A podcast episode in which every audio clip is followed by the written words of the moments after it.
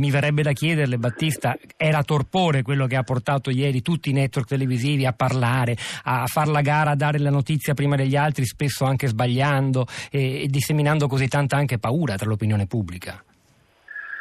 Ma io penso questo, che si parla molto, ovviamente, ma è anche giusto che sia così, nel senso che ci sono delle azioni che anche se con mezzi poverissimi, un sub, un coltello, cioè non c'è bisogno di grandissimi livelli organizzativi, però di attentati che colpiscono dei, dei simboli molto forti, Westminster, il Parlamento britannico, la culla della democrazia rappresentativa nel mondo, insomma lì la democrazia nasce lì. Eh, altri episodi, non so, Charlie Hebdo, oppure appunto quello che è stato citato adesso, l'aeroporto di Bruxelles e così via, cioè dei fatti che hanno un impatto simbolico. Io ho voluto, perché io ho un taccuino e mi, segno tutto, e ho tirato fuori questo taccuino per dire che non è che ritorna qualcosa, ma è una cosa che c'è sempre, anche se diciamo così a bassa intensità, perché con questa storia della, dei radicalizzati, dei lupi solitari, dei depressi e così via, non si capisce che c'è oramai, o non si capisce, o comunque si cerca di non vedere che c'è una scia di microepisodi quello con l'ascia che sta sul, sul, eh, sul, treno regionale, quell'altro con l'accetta, quell'altro con il coltello, quell'altro che si fa esplodere durante un concerto, quell'altro che, eh, che va, comincia a sparare come all'impazzata sul tetto di un centro commerciale. Tutte cose che in qualche modo determinano il fatto che questi sono episodi bellici.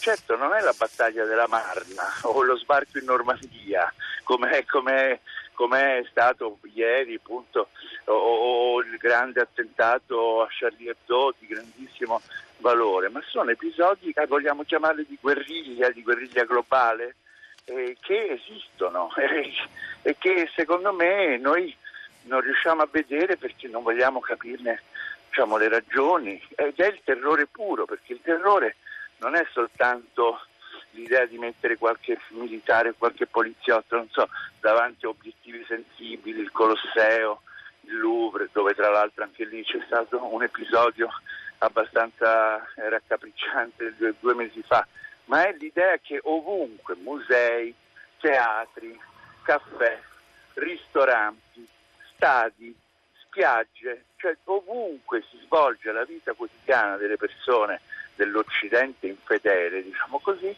ovunque può essere colpito qualcuno. In questo senso è una forma raffinatissima di terrorismo, perché il terrorismo vuol dire spargere terrore, non è che l'obiettivo del terrorismo è qualcos'altro. Senta, ma se questo è indubbio, questi sono i fatti, ci sono questi attentati, poi le interpretazioni sono le più diverse, perché gli medesimi attentati che cita lei, per esempio, oggi sono analizzati sulla, sul messaggero da un altro esperto di terrorismo come Alessandro Orsini, che li interpreta però come una progressiva perdita di forza dei terroristi, un'altra prova che il califfato sta perdendo è la sua interpretazione, cita come il numero per fortuna delle vittime sia andato via via calando a partire dal 2015 degli attentati di Parigi del 13 novembre e addirittura concludo dicendo il dato politico politico fondamentale che la cultura jihadista non ha una capacità di penetrazione effettiva nel tessuto delle democrazie liberali. Ma Beh, oddio, là... l'idea di entrare a Westminster, insomma, diciamo con un coltello, certo non c'è bisogno del, del comando. C'è da dire che eh, anche l'IRA aveva fatto un attentato a Westminster, se non sbaglio, uccidendo un parlamentare, se non ricordo male. In quel caso non ce l'avamo tutti sentiti con il cuore a Londra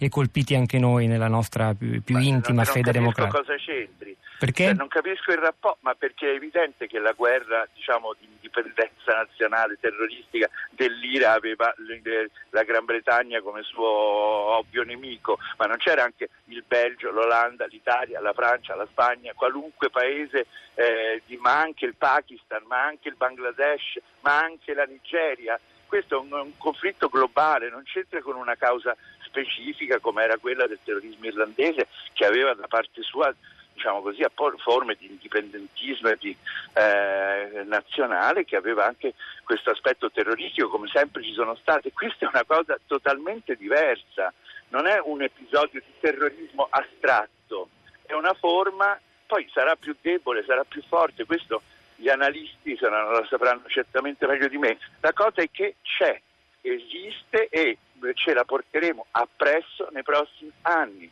Ogni tanto apriremo il giornale e vedremo che in un aeroporto, in un treno, in una stazione e così via tirerà qualcuno fuori un'ascia, un'accetta, ne ammazza un paio di persone e noi diremo che sono dei depressi, che sono dei lupi solitari, che sono radicalizzati, che erano dei bravi ragazzi che improvvisamente hanno frequentato cattive compagnie andremo avanti così. Franco Cardini, lei che idea si è fatto? Questa idea che appunto abbiamo, tendiamo a, ad elaborare e poi anche a, a, forse a rimuovere la minaccia vera, scomodo un termine quasi psicanalitico per noi occidentali vittime di questi attentati. No, ma per carità, io ci mancherebbe, io non mi sono fatto proprio nessuna idea, io mi limito a constatare dei fatti che sono molto semplici riprenderei proprio il discorso da dove si è fermato Battista, cioè la nostra disinformazione, la nostra incapacità, volontà di guardare con chiarezza. I servizi internazionali sono ormai tutti d'accordo e tutti orientati sul fatto che bisognerebbe dire l'indicibile. L'indicibile lo dicono anche da noi alcuni osservatori che non a caso in generale vengono evitati dai ministeri, non so, cito grandi eh, studiosi e grandi interpreti del vicino Oriente che ci hanno sul serio vissuto. Si va da Alberto Negri, inviato speciale del Sole 24 nostro ospite ore, nella puntata di ieri, eh, fino non so a Lorenzo Trombetta, il corrispondente da Beirut, in generale sono sentiti bene che avete sentito Negri, ma in generale Negri è sentito pochissimo ed è sempre evitato, fino a questo straordinario personaggio che è Terence Ward, che è, un, è, è americano ma è ormai radicato in Italia da tanto tempo e ha vissuto la sua adolescenza in Arabia Saudita e la sua giovinezza in Iran, sa benissimo le cose, ha scritto un libro prezioso sull'interpretazione dell'ISIS, ma nessuno lo sta a sentire. Qual è questo indicibile, mi perdoni Cardini, questo indicibile che non abbiamo il coraggio di dire? è che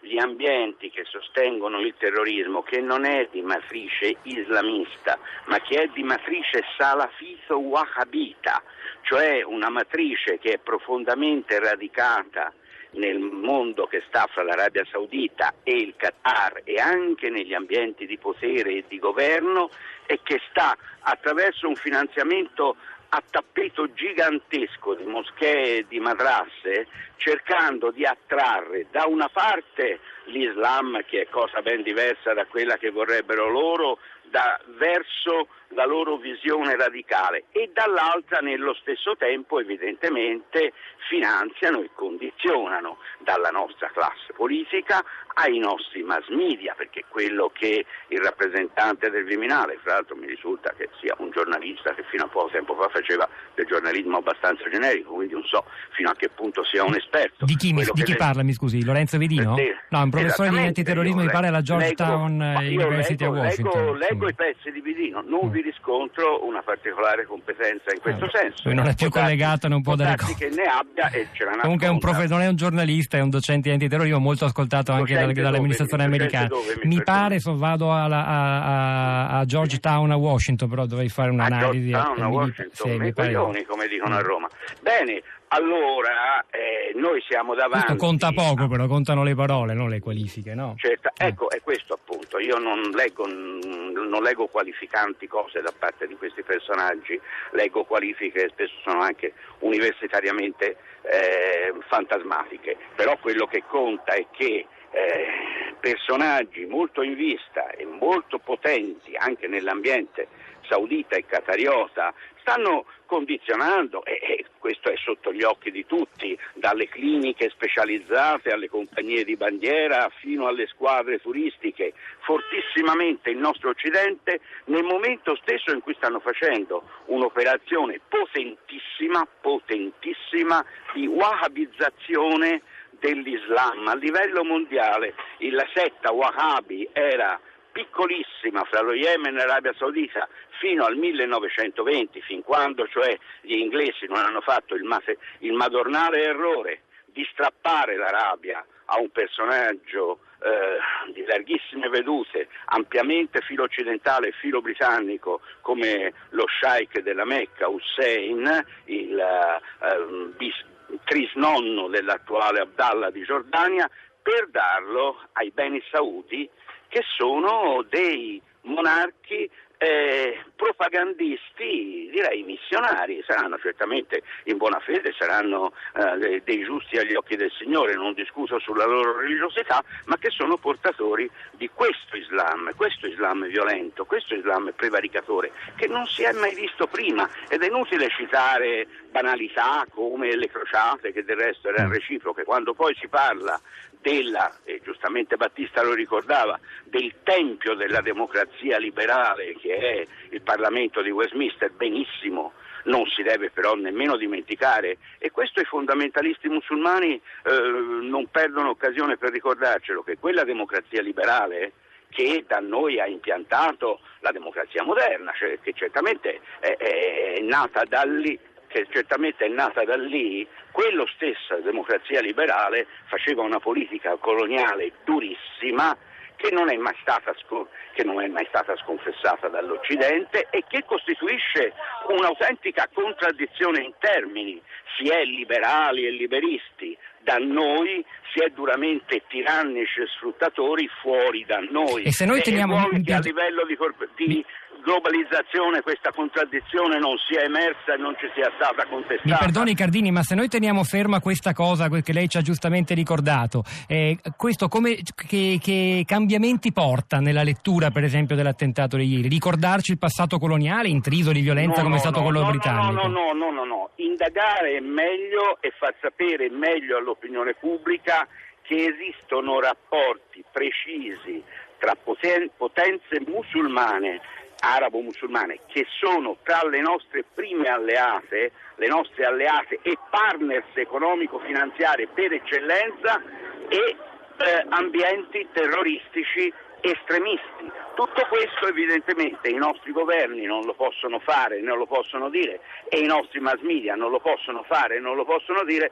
per evidenti motivi e allora bisogna fermarsi a un certo punto perché i centri di finanziamento, i centri di sostegno anche a certe campagne politiche, anche a certi giornali, a certe organizzazioni di eh, gestione dell'opinione pubblica dipendono in qualche misura anche dalla benevolenza di quei finanziatori. Basta vedere fino a che punto la finanza eh, saudita o qatariota è profondamente innervata con quella occidentale, ma non è noto a tutti, a tutti quelli che si possono un po' informare, che hanno l'intelligenza e la cultura adatta per farlo, perché purtroppo i mass media non ci sostengono in, que- in questo lavoro, basta eh, avere un po' di informazione di fondo per sapere che il capo riconosciuto della setta wahhabita è Sua Maestà il Re d'Arabia e che le grandi moschee, le grandi mh, madrasse che si stanno facendo adesso in Europa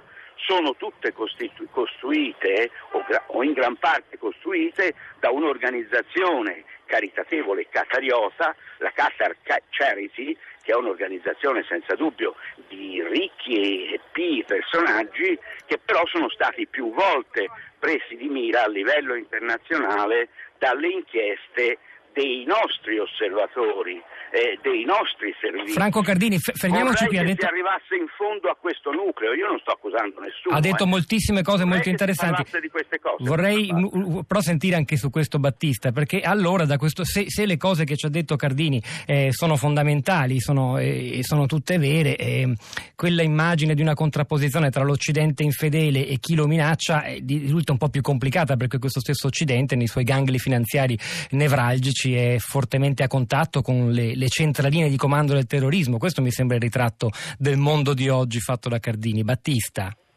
E dunque? Quale eh, sarebbe no, la non, conclusione? Non lo so, non lo so. Che, no, no, beh, non lo so. lo chiedo a lei. Usare la logica, invece, allora, se ci fosse questa meravigliosa intesa, questo connubio, questo addirittura coordinamento, questo oscuramento, perché vanno a Westminster a mettere a fare quella cosa?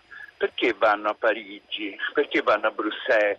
In fondo se c'è un accordo sotterraneo segreto tra le potenze dell'Arabia Saudita, del Qatar e dell'Europa, Ma... per quale ragione? No, scusi, per quale Pierluigi, non è Verità, sono un miliardo e 600 allora, milioni musulmani e non sono tutti così allora, e, e si vuole convincere i musulmani che sono nemici dell'Occidente. Chiarissimo Cardini, lasciamo Battista concludere, è stato chiarissimo. No, eh, Cardini è fatto così. Il complottismo è così, risposte semplici a problemi complessi, quindi l'idea che esiste qualche oscura macchinazione, non c'è nessuna oscura macchinazione. Trovo comunque già un progresso rispetto al fatto a quella stupida affermazione, a quella sciocca affermazione secondo cui la religione non c'entra, questa espressione che io trovo veramente sconcertante. Per fortuna il professor Cardini, che è stato chiamato esattamente perché è esperto di Islam, appunto, dice che invece la religione c'entra, certo c'entra l'Islam nella sua versione componente wahhabita salafita, ma c'entra l'Islam. Questo lo trovo già un clamoroso progresso rispetto, ripeto, alle sciocchezze, tra l'altro diffuse da, da, da sogli, da, da, soglie e da, e da cattedre molto, molto prestigiose, anche con grande seguito. Quindi questa è una guerra di resistenza. Le opinioni sono. Allora, ce ne sono tante, grazie a Battista Cardini per aver esposto la propria.